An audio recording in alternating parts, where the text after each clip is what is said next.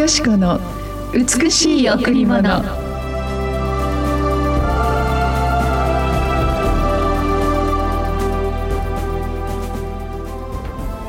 草はしおれ、花は散る。しかし私たちの神の言葉は永遠に立つ。草はしおれ、花は散る。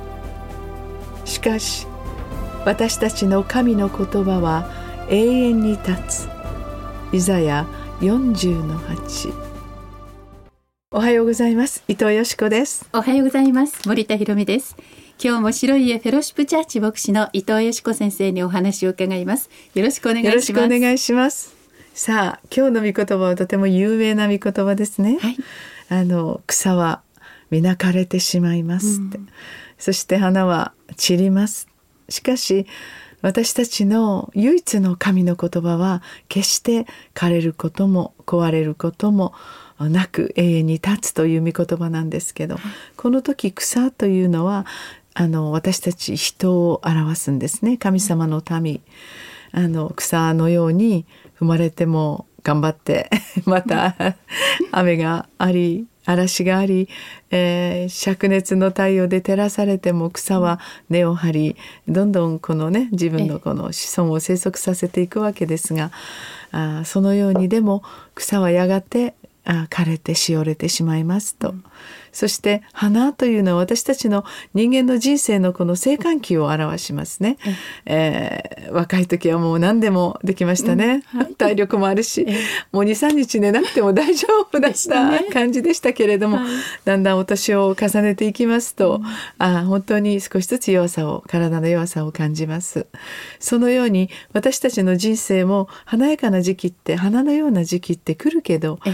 やがてそれも散りますって。人の人生が生まれる時からこの地上で人生を終わる時まで、神様はずっと私たちを見つめてくださって、その生まれた時も本当に小さなこの若葉のような小さな柔らかい見るい目も大事にしながら、そこからだんだん命が繁栄しながら、私たちは人生の中で最も力強い時期を迎え、やがてまた静かに私たちのこの地上が終わるための準備がなされていきますね。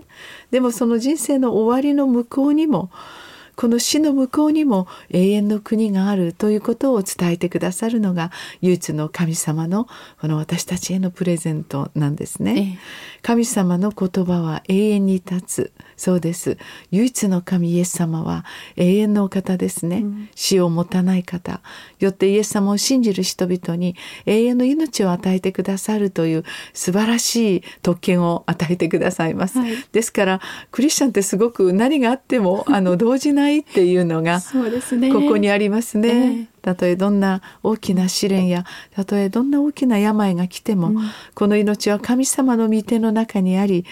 その命は永遠の御国へと導かれるということを知った者たちの力というのは本当に、強いですね、そのように私たちの人生、今どのようなところにいますでしょうか。私たちは生還期にいるのでしょうか。その生還期に入る前にかもしれない、またその後かもしれませんが、そのすべてを見守ってくださり、私たちの人生のあらゆるところにすべての祝福をもたらす神様がそばにいてくださいます。そのことを覚えて、今日も新しい朝を本当に喜んで、今日の一日主に委ねて、輝いていきたいですね。そうですね、今日も一曲お送りしましょう。はい、今日は J ボーシップでお届けします。花もこ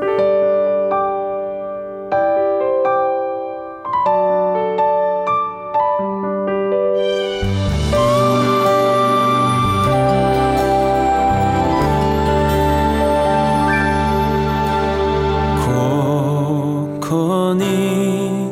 泉は湧く、涙を過ぎるとき、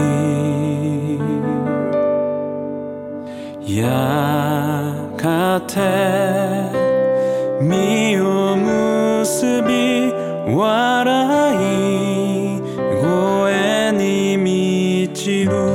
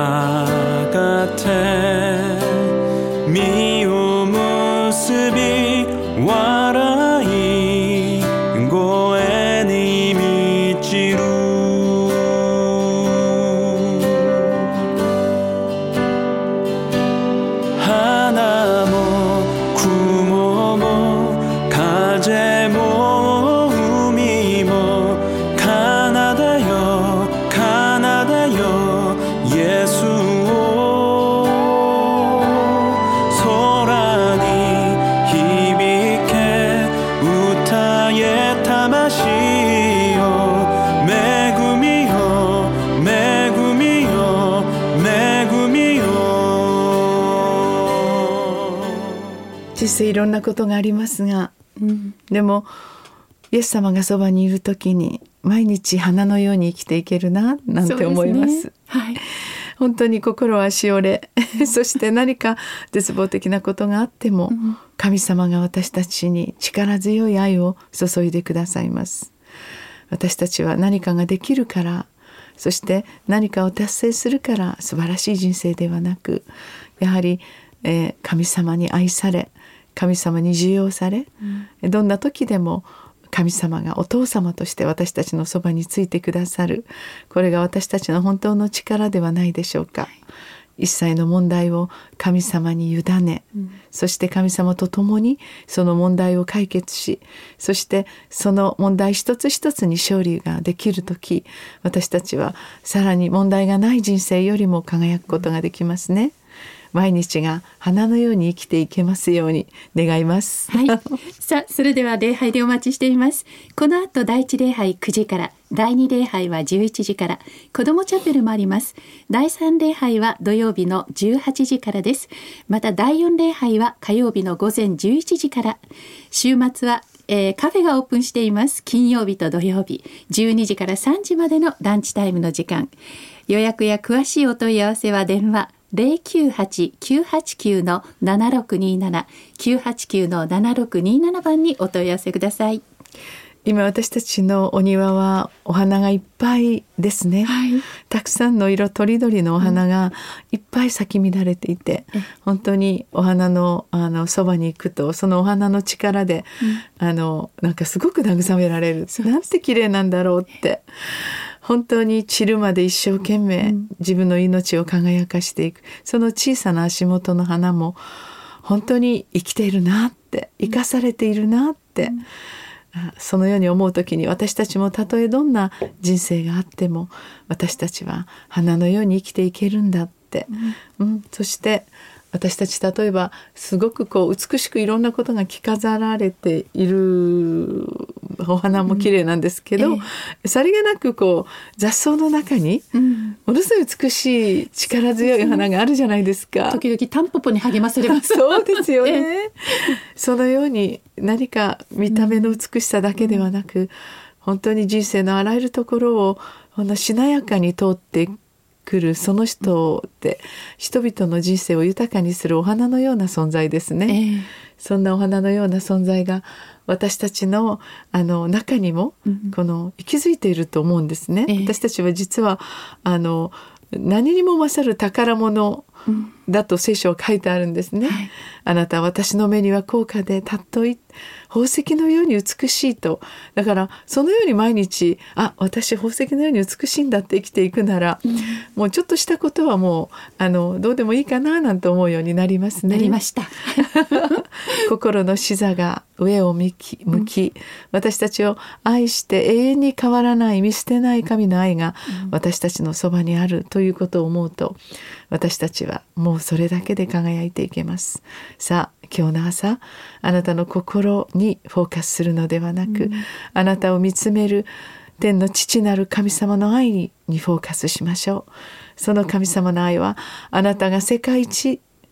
どこを探してもいないたった一人の美しい人であることを神様は語ります。今日も素晴らしい一日をお過ごしください。ありがとうございました。